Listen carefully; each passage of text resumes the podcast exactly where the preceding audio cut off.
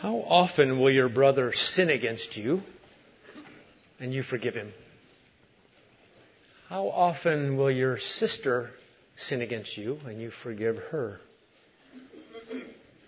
How often will your husband sin against you and you forgive him?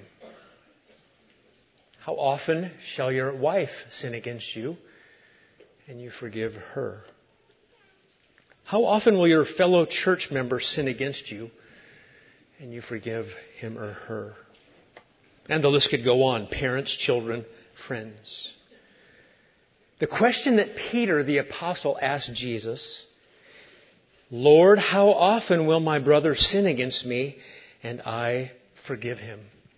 Today we'll look at that question and answer it biblically, but I have a few more questions first. Are you, dear Christian, forgiven of all your sins against God? Are you, dear Christian, understanding the cost of the Lord Jesus as He died for all your sins? How many sins, dear Christians, have been forgiven you in Christ Jesus? And in light of that, out of obedience and gratitude, I have a question this morning. Are you a forgiving person? Do you forgive people? Or do you withhold forgiveness to manipulate, to have leverage, or for some other reason? And does your forgiveness include complete restoration to fellowship? Very, very important topic because we sin against each other, we sin against God, and it's a big deal. Lack of forgiveness is not appropriate. Matter of fact, it's like spiritual cancer. It metastasizes, it kills, it takes over. When you hear the words, you have cancer, you probably never forget those words. And if you hear the words, I won't forgive you, you'll probably never hear those words like that again. One of our missionaries, Evan Burns, was at the house and he had recently lost his wife and I believe Daniel and Kelly were over at the house and they were not yet married. And I said to Evan, any advice for this young couple that's about to be married? And Evan started to cry a little bit and he said, just be kind to one another. Just be kind to one another.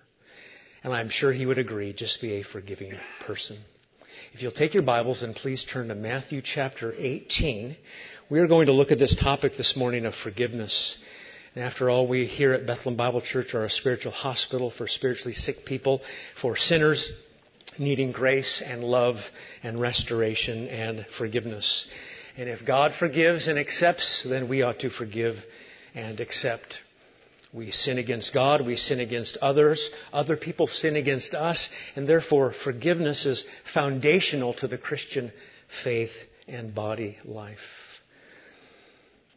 Let me give you some quotes as you're turning to Matthew chapter 18 about forgiveness that are very piercing. Refusing to forgive is a horrible sin.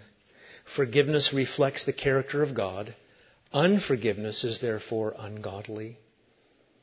The unforgiving spirit is the number one killer of spiritual life. I say to the glory of God and in utter humility, one writer said, that whenever I see myself before God and realize even something of what my blessed Lord has done for me, I am ready to forgive anybody anything. We can always think of some good reason why, in any particular case, we need not forgive, but that is always an error. Everyone thinks forgiveness is a lovely idea until he has someone to forgive. Nothing causes us to be so nearly resembling God as forgiveness of sins. If you take a look at this great book, Matthew chapter 18, you see right there in verse 21, do you not, the question that I started off the sermon with. Peter came up and said to Jesus, Lord, how many times or how often will my brother sin against me and I forgive him? As many as seven times? And of course, if you look at the first word in English in Matthew 18:21, you see the then there, kind of functioning as a time designation. And so, what was said earlier? So let me read Matthew 18, verses 1 and following to catch us up, and then we're going to dive in the topic of forgiveness. Matthew chapter 18, verse 1. At that time, the disciples came to Jesus, saying, "Who's the greatest in the kingdom of heaven?" And calling to him a child, he put him in the midst of them and said, Truly I say to you, unless you turn and become like children, you will never enter the kingdom of heaven. Whoever humbles himself like this child is the greatest in the kingdom of heaven. Whoever receives one such child in my name receives me. But whoever causes one of these little ones who believe in me to sin, it would be better for him to have a great millstone fastened around his neck and to be drowned in the depth of the sea. Woe to the world for temptations to sin. For it is necessary that temptations come, but woe to the one by whom the temptation comes. And if your hand or your foot causes you to sin, cut it off and throw it away. It is better for you to enter life crippled or lame than with two hands or two feet to be thrown into the eternal fire. And if your eye causes you to sin, tear it out and throw it away. It's better for you to enter life with one eye than t- with two eyes to be thrown into the hell of fire. Verse 10 See that you do not despise one of these little ones. For I tell you that in heaven their angels always see the face of my Father who is in heaven. What do you think? If a man has a hundred sheep and one of them goes astray, does he not leave the 99 on the mountains and go in the search of that one that went astray? And if he finds it, truly I say to you, he rejoices over it more than over the 99 that never went astray. So it's not the will of my Father who is in heaven that one of these little ones should perish. If your brother sins against you, go and tell him his fault between you and him alone. If he listens to you, you have gained your brother. But if he does not listen, take one or two others along with you that every charge may be established by the evidence of two or three witnesses. If he refuses to listen to them, tell it to the church. And if he refuses to listen even to the church, let him be to you as a Gentile or, and a tax collector. Truly I say to you, whatever you bind on earth shall be bound in heaven. Whatever you loose on earth shall be loosed in heaven. Again, I say to you, if two of you agree on earth about anything they ask, it will be done for them by my Father in heaven. For where two or three are gathered in my name, there I am among you. So in light of that and church discipline and the concept of forgiveness, then verse 21, Peter came up and said to him, Lord, how often will my brother sin against me and I forgive him? As many as seven times. I think Peter has learned over the years, uh, he's with Jesus, and he knew that the rabbi said you were supposed to forgive up to three times. The first time someone sins you for, against you, you forgive. Second time, you forgive. Third time, you forgive. And Peter's understanding a little bit about mercy and grace, and so instead of saying three times, he's going to double that plus one and say, instead of what the rabbis teach, based on Amos chapter 1 about God forgiving three times, they took that out of context, and now they're saying three and that's it. Strike one, strike two, strike three, then you're out. And Peter, above and beyond, magnanimously says seven times. I mean, there's got to be a limit to forgiveness, and so let's just go above and beyond, double that. One writer said there was something wrong with Peter's approach. It smacked of rabbiism. It sounded as if forgiving spirit were a commodity that could be weighed, measured, and counted as if it could be parceled out little by little up to a certain well defined limit with further distribution having to stop. Hey, I've doubled the quota for forgiveness. Does forgiveness have a limit? That's the real question. You mean I have to at least seven times Peter says, someone sins against me, I say, I forgive you. They ask for forgiveness, I ask, I, I grant it, and then I act like it never happened. That's really what forgiveness is. To treat someone as if the offense has never happened. I'll do that seven times, right? Here's a quote from a rabbi. He who begs forgiveness from his neighbor must not do so more than three times. Another rabbi, if any man commits an offense once, forgive him. Commits an offense tw- twice, forgive him. Third time, forgive him. The fourth time, do not forgive him. What did Jesus say? How did he respond? Verse 22. Jesus said to him, I do not say to you seven times, but 77 times. See the dash there, up to 70 times 70. That's really what he's saying. But 70 times 7. Now, I know some of you are, are math wizards, and I would call you math geeks. The, the real geek of all just laughed pretty loud. Is there forgiveness when it comes to the heart? Well, maybe it's math of forgiveness. Maybe it's factorials and maybe it's square roots. You know, let's get down to the math of forgiveness with, with dividends and differences and algorithms and algebra. That's what we'll do. We'll figure it all out with coefficients and cosines. I had to look all these up, by the way. Means and modes, percentages and prime numbers, calculus and bar graphs and exponents and equations. Is that what's going on here? Quantitatively, let's figure out is there a limit or is Jesus after, when it comes to forgiveness, we're talking about a heart issue. We're talking about a grace issue. We're talking about something quality, not quantity. And if you're thinking that way, you're thinking the way Jesus wants you to think. It's not a matter of numbers. It's not calculating with calculators. It's no limit. I'm trying to think of things in my life where there's been no limits.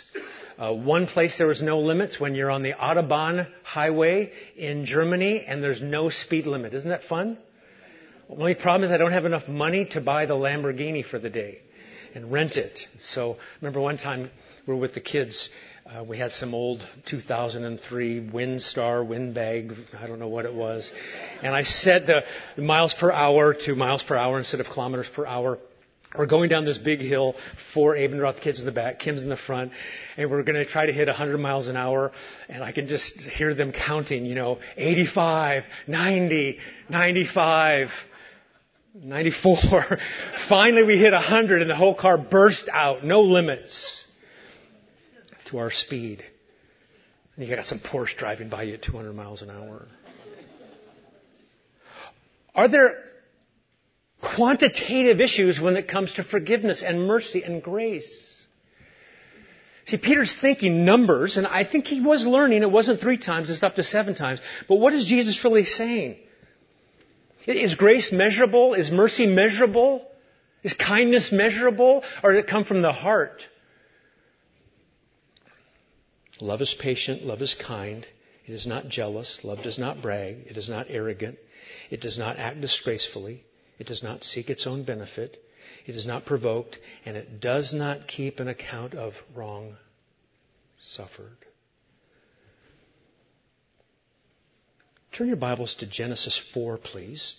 I want you to know that the Lord Jesus is taking this 70 times 7 from a passage in Genesis 4. Maybe some of you don't know that, and so I want to bring you there so we can understand what's going on and so we can see how Jesus uses this to teach a lesson. And of course, the men would be understanding, oh, we, un- we know what Genesis teaches. And you know Genesis chapter 4 with Cain and Abel. So let's pick it up in Genesis 4, verse 8, to get some background of Matthew chapter 18 about forgiveness. Genesis 4 8, Cain spoke to Abel his brother. And when they were in the field, Cain rose up against brother Abel and killed him. And the Lord said to Cain, Where is Abel your brother? I do not know him. I'm my brother's keeper. What have you done? The voice of your brother's blood is crying to me from the ground. And now you're cursed from the ground, which has opened its mouth to receive your brother's blood from your hand. When you work the ground, it shall no longer yield to you its strength. You shall be a fugitive and a wanderer on the earth. Cain said to the Lord, My punishment is greater than I can bear. Behold, you have driven me today away from the ground, and from your face I shall be hidden. I shall be a fugitive and wander on the earth, and whoever finds me will kill me. Then the Lord said to him, Not so. If anyone kills Cain, vengeance shall be taken on him sevenfold. And the Lord put a mark on Cain, lest anyone found him should attack him. Then Cain went away from the presence of the Lord and settled in the land of Nod, east of Eden. Skip down to verse 17, please, of the same chapter. Cain knew his wife, and she conceived and, born, and bore Enoch. And when he built a city, he called the name of the city after the name of his son Enoch. To Enoch was born Irad, and Irad fathered Mehujael, and Mehujael fathered Methushael, and Methushael fathered Lamech. And Lamech took two wives. The name of the one was Ada, and the name of the other Zillah. In my mind, I still remember my pastor saying he had wives from A to Z. Verse 23. Here it is. Lamech said to his wives, Ada and Zillah hear my voice. The wives of Lamech listen to what I say. I have killed a man for wounding me, a young man for striking me. If Cain's revenge is sevenfold, then Lamech's with unlimited vengeance, with unlimited revenge, with unlimited transgressions. Lamech's is seventy-sevenfold. It's one thing to have the curse up to, uh, you know, the, the, the parameters up to seven, but I want you to know when it comes to being avenged, Cain might be avenged up to seven times. For me, it's 70 times seven. You want vengeance? I'll give you the law of the jungle. And the law of the jungle is unrestrained violence and vengeance. You do something to me and you're going to get 70 times seven back. So let's go back to Matthew chapter 18. Should Christians that have been forgiven respond with the law of the jungle? Unrestrained violence, unrestrained vengeance? Or should we, what Peter wrote later in 1 Peter 4 8, keep fervent in your love one for another because love covers a multitude of sins? Peter's saying, stretch out, uh, do everything you can to forgive people. By this, Jesus said, all will know you're my disciples if you have love for another. Proverbs 10:12 hatred stirs up strife but love covers all transgressions. And so Jesus says when it comes to forgiveness, we're not to start counting. We're not supposed to add it up. We're supposed to have a heart of forgiveness. As wicked as Lamech's heart was for vengeance and I'll, you do that to me, I'll do that back to you, the Christian should be different, diametrically opposed. And this is very important because James 3 says we all stumble in many ways. And so we sin against people, people sin against us. And now to seal the idea in the minds of the audience, and now you, dear congregation, with me, the parable is given. It is well known and it's convicting right here in Matthew chapter 18. If you are ever preaching or you ever want to do a Bible study and maybe you haven't had the best week, it's been a hard week, what you do is you pick a passage that preaches itself. That's exactly what this does. It convicts. It brings home the point of 70 times 7 being an attitude of forgiveness, a, a, graciousness about yourself. And Jesus gives this parable. And it is really stunning. Let's pick it up in verse 23. And there's going to be a king settling accounts. Someone is supposed to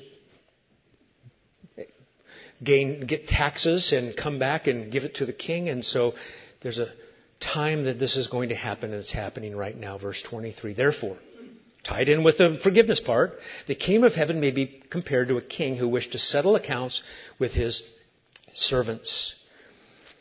It's reckoning day. It's payday. Uh, you have been out there as my commissioner to get taxes and to do business for me, and now it's time for us to settle accounts. Verse 24, when he began to settle, one was brought to him, kind of against his own will, it seems like. He's, he's got to go, he's going to show up. You're going to show up one day. And it's brought to him who owed him 10,000 talents. Now you can study what a talent is. It's made out of silver or gold. It's probably 75 pounds to 100 pounds.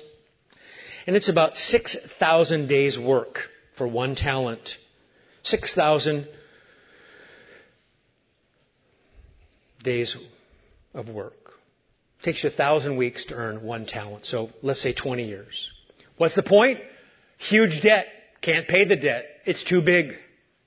It's a debt that someone can't pay. It's huge. Think of the biggest number you can. $10 million, $20 million. Largest denomination back in those days was uh, 10,000 or a myriad, and that's what he uses here. It's uncountable. Solomon in one year got gold from the people for 666 talents of gold. Well, he can't pay. Verse 25 even tells us that. And since he could not pay, his master ordered him to be sold with his wife and children and all that he had. Something's better than nothing and payment to be made. Just a drop in the bucket, but the payment is so large he can't pay it back.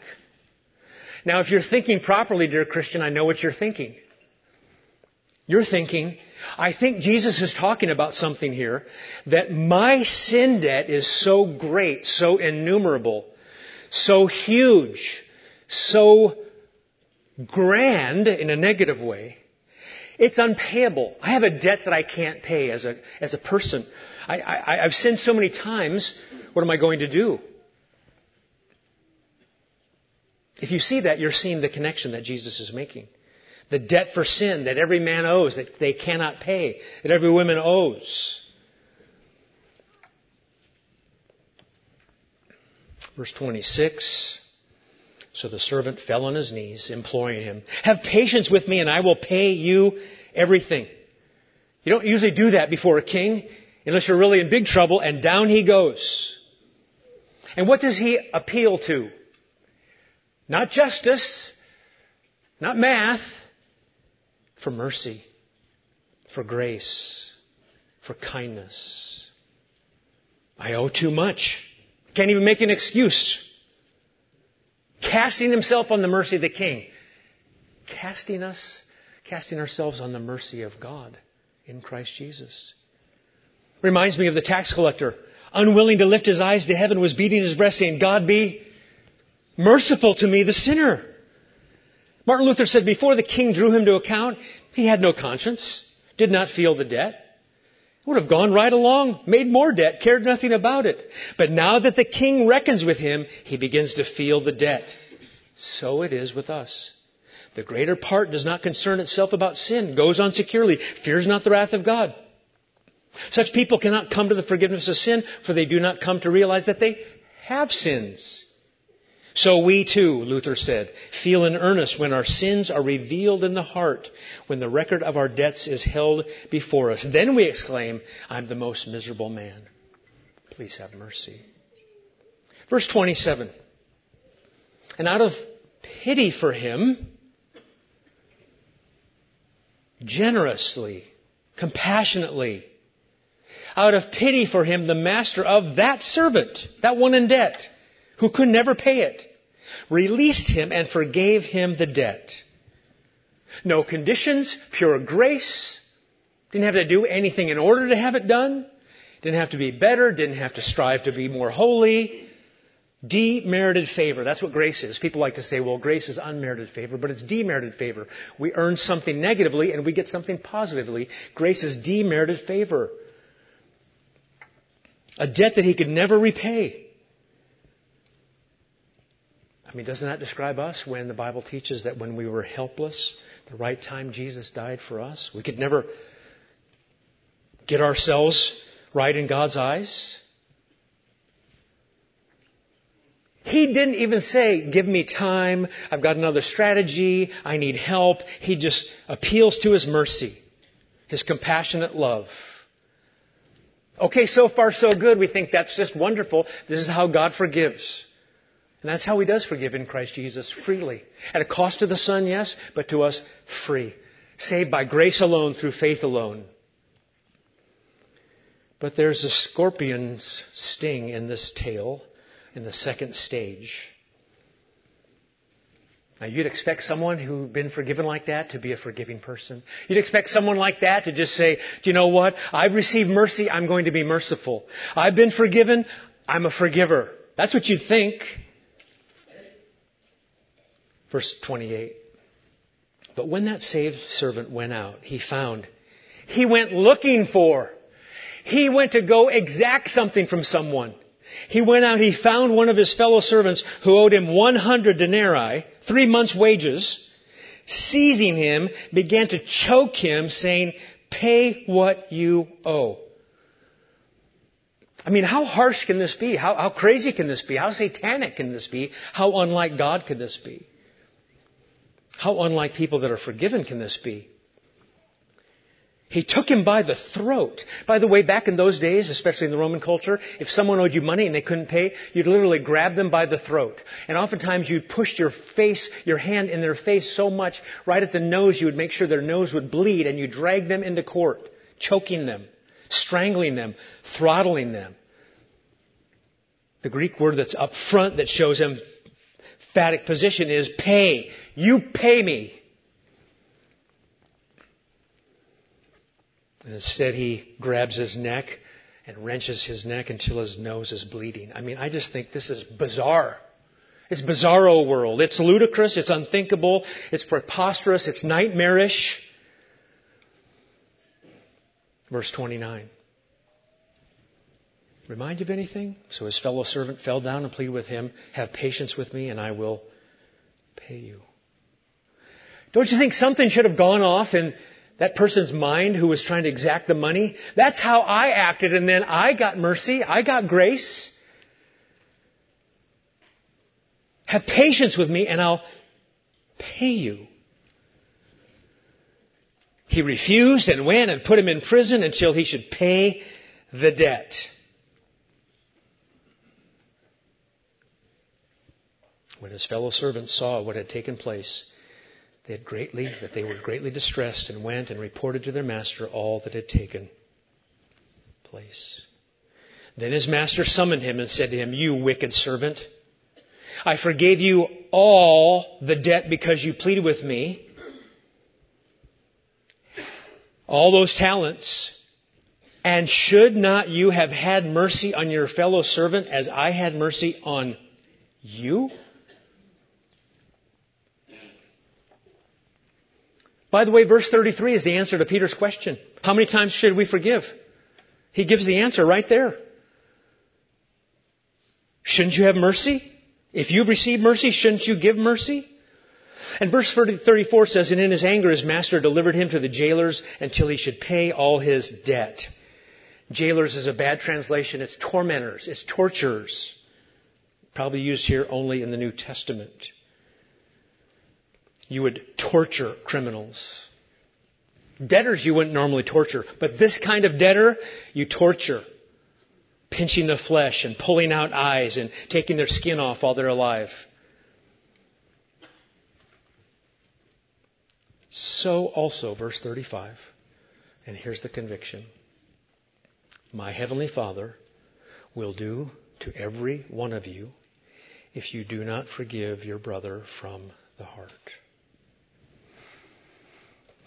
Our sins are great. God freely in Christ Jesus forgives all of them. What people do to us is relatively small compared to what we've done to God. We've been freely forgiven, so we should freely forgive. And if we don't, as Christians, we'll never be condemned, but we will be chastened. And if you're not a Christian, you will be condemned for your lack of forgiveness. We've been forgiven so much. And that we withhold forgiveness. We withhold the restoration that must come with forgiveness. You can't say, well, I forgive the person, but we don't have that restoration anymore. Forgiveness is given and granted, and restoration is included. So I ask you the question Is there anyone that you need to forgive? Is there anyone you need to forgive? You've received grace upon grace upon grace. Your sins are immeasurable, like my sins are immeasurable, and they're permanently forgiven by God. You say, I can't forgive them. Then might I just kindly say to you, that's wrong. You won't forgive them. You can, but you won't. Is there someone in your family that you need to forgive? Is there someone here at church you need to forgive? I love Jerry Bridges for lots of reasons, and he talks a lot about preaching the gospel to yourself. I think that helps with forgiveness. Bridges. To preach the gospel to yourself then means that you continually face up to your own sinfulness and then flee to Jesus through faith in his shed blood and his righteous life. It means that you appropriate again by faith the fact that Jesus fully satisfied the law of God, that he is your propitiation, that God's holy wrath is no longer directed at you, and you can be sure of one thing. When you set yourself to seriously pursue holiness, you'll begin to realize what an awful sinner you are. And if you're not firmly rooted in the gospel, and have not learned to preach it to yourself every day, you'll soon be discouraged and slack off in your pursuit of holiness. We are a forgiven people, and therefore we ought to forgive other people. Ephesians 1 In Him, Jesus, we have the redemption through His blood, the forgiveness of our trespasses. We're forgiven. And you think about back in the day of, of atonement, back in Israel's day in Leviticus chapter 16. Remember, he had two goats. One goat was for the payment of sins, and it was killed, and another goat was the scapegoat, and it ran off into the wilderness, far, far away, meaning sins are long gone. They're far away. And that's what happens when the Lord Jesus pays for our sins. There's the penalty that's been paid, and it's like they're, they're gone. They're just forever gone. Partially? No. Fully. They're sent away. And of course, our sins against God are a lot worse than someone's sins against us because we're finite, we're sinful, and God is thrice holy. Forgiveness of all our trespasses. And therefore we won't forgive someone else. I love Micah 7. He will tread our iniquities underfoot. He'll cast all their sins in the depths of the sea. Jeremiah 31, I'll forgive their iniquity and in their sin I will remember no more. I quoted earlier in the prayer, as far as the east is from the west, so far has he removed our transgressions from us. Isaiah 38, you've cast all my sins behind your back. No wonder David exclaims, how blessed is he whose transgression is forgiven, whose sin is covered. But since that's true of us, we ought to be forgiving people. Colossians 2, when you were dead in your transgressions and uncircumcision of your flesh, He made you alive together with Him, having forgiven us all our transgressions. You say, but they keep coming to me all the time for the exact same sins. Do I have to forgive them? Answer. Jesus said in Luke 17, be on your guard. If your brother sins, rebuke him. And if he repents, forgive him. And if he sins against you seven times a day and returns you seven times saying, I repent, forgive him. That must be hard because the apostles then say what? Increase our faith. The same person keeps sinning against you the exact same way for 10 years in a marriage, 20 years in a marriage, 50 years in a marriage. Do you still say, well, you know what? Uh, your repentance isn't good enough. I'll tell you when I'll forgive you or not. Or do you do what Jesus says and say, I forgive you? Doesn't mean you don't deal with the sin, but you forgive. God goes on record and says, I will remember your sins no more. Remember later in the Sermon on the Mount, Jesus teaches the disciples to pray this way. He never prayed this way himself. That's why it's not really the Lord's Prayer. It's the disciples' prayer. Forgive us our debts. Jesus didn't sin, but he tells the other men, forgive us our debts as we've also forgiven our debtors. And do not lead us into temptation, but deliver us from evil. For if you forgive men of their transgressions, your heavenly Father will also forgive you. But if you do not forgive men, then your Father will not forgive your transgressions. In other words, Christians forgive. They're a forgiving person. Turn, if you would, to Ephesians chapter 4. We've been in Ephesians 4 quite a bit throughout the years, but I want to remind you one more time as I think about how important forgiveness is. The older we get, the younger we are, and everything in between, forgiveness is vital. And I assume, by the way, as we walk around here at Bethlehem Bible Church, that everyone here is right with me and good with me until you say something. And if you say, well, Mike, you've sinned in this way or that way, and we need to restore and we need to reconcile and we need to do that, fine. But we're not going to be walking around thinking everybody's mad at us and it's, it's counseling, rebuking all the time. When you see other Christians at the church, you should be thinking everything's good between me and them until one of us goes to the other and works it out. And so Paul has been talking about being in Christ Jesus for all these chapters and he, he talks about how the Spirit of God helps us live out the Christian life. Not just Christ for us, justification, but Christ in us by the Spirit of God for holy living. Ephesians chapter 4 verse 31.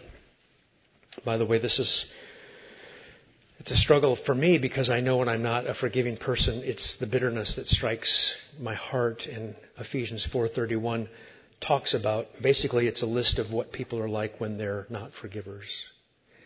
Ephesians 4:31 let all bitterness, and wrath and anger and clamor and slander be put away from you along with all malice. Just get rid of all that. It's just, it's just gross. When they said of Jesus with the same words, away with him, crucify him, just get rid of all this. Shove it aside, discard it. Bitterness. It's got that bitter, pungent taste in your mouth having some kind of lemon or something, but that's now our countenance, this brooding, grudge filled attitude. Bitter. By the way, never used of God, never used of Jesus. Husbands, love your wives and do not be embittered against them. What's that mean? Because if we're not careful, that's what happens. Nursed grievances. Then he says wrath, kind of this explosive anger.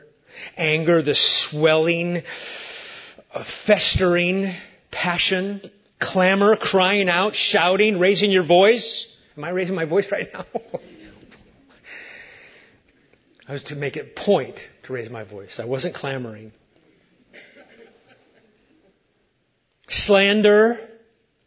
Because if there's no forgiveness, you're not good, then you talk about people behind their backs, what they did to you, how often they did it to you. Malice. Instead of love, it's just evil. It's satanic is really what it is. So what do you do instead? Well, we see it in chapter 4 verse 32. And literally become, not just be, but become kind to one another, tender-hearted, forgiving each other just as God in Christ has forgiven you. Be kind to one another. The Bible teaches in 1 Corinthians 13, love is kind considerate, also tender hearted, compassionate. That's what that means. Moved in your inner being to do something for someone to help. And here we focus on become forgivers. Just as God in Christ also has forgiven you. Now sometimes the word forgive, as I said before, just means to go away, to let go. Here it's interesting. It's a wonderful word. It means to grace someone.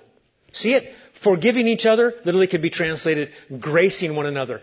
Yes, but they keep doing it over and over. Grace. Yes, but they didn't earn it. Grace. But they weren't contrite enough. Grace. But they did it again tomorrow. Grace. To grace. Acting in grace towards one another.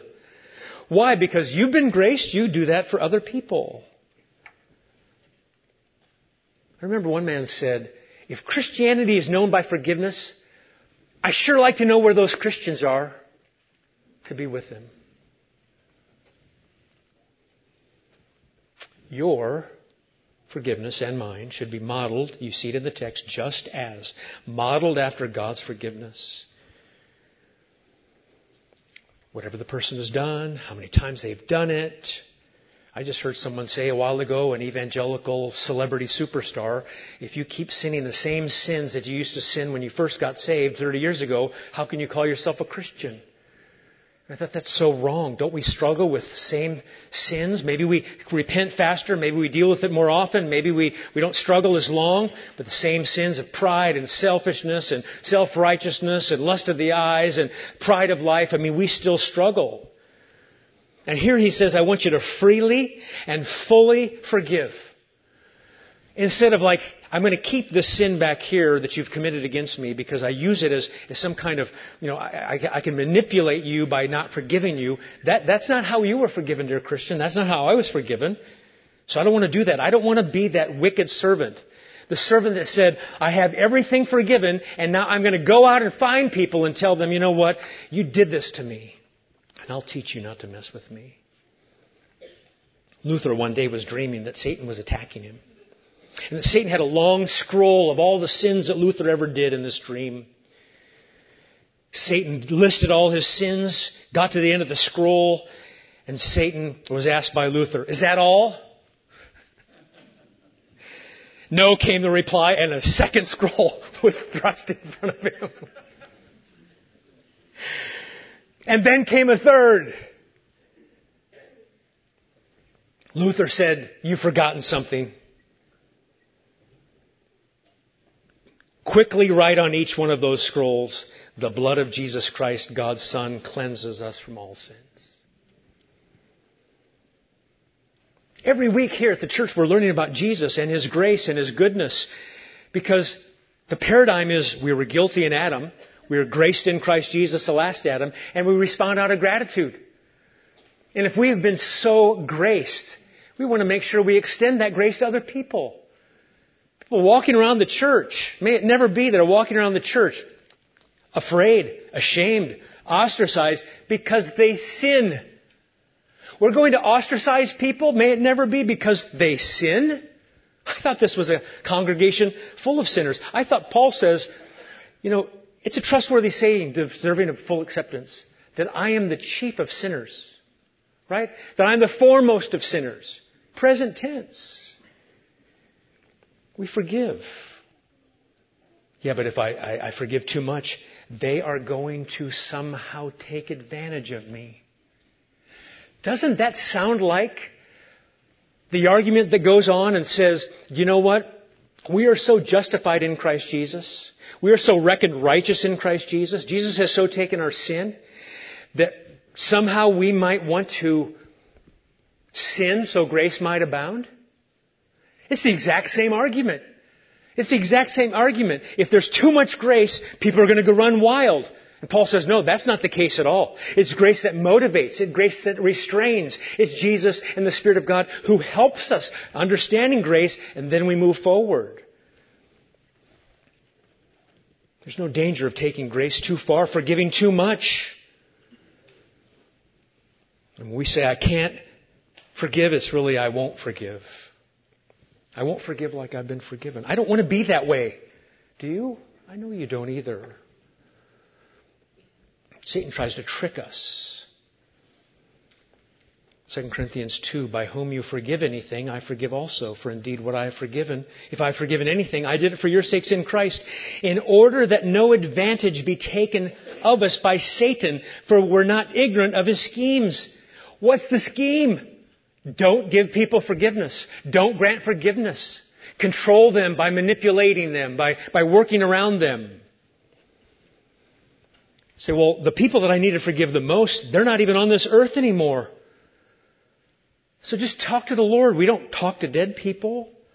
What if I, I can forgive people, but I can't forget them doing those things to me?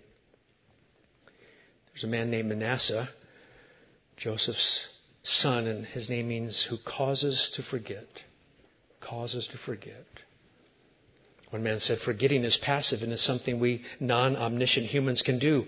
Not remembering is active. It's a promise whereby God determines not to remember the sins of others against him.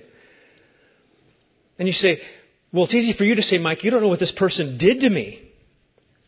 True. But the Lord does. The Lord does, and He can help you. Say, well, my biggest problem is I, I just can't forgive myself. That, that's not even biblical. Forget all that about forgiving yourself. You go to the Lord. Are you convicted? I'm convicted. And if you're not convicted, then someone will surely offend you this week. I was thinking to myself, Lord, I want to preach it, but I'm going to have to, I'm going to, have to live it.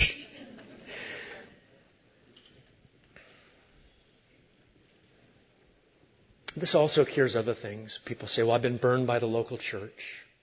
You know what? Welcome to the club. I probably want to brag and say, I've been burned more than you. Well, where else am I going to go? Right? You've been burned by the local church? Okay. Forgive, restore, grant forgiveness, talk to them, work through it. I'm not saying there's never time you can, can't work through these things, but at the end of the day, please forgive me. I forgive you. And then it's back to go with other Christians to worship the risen Savior.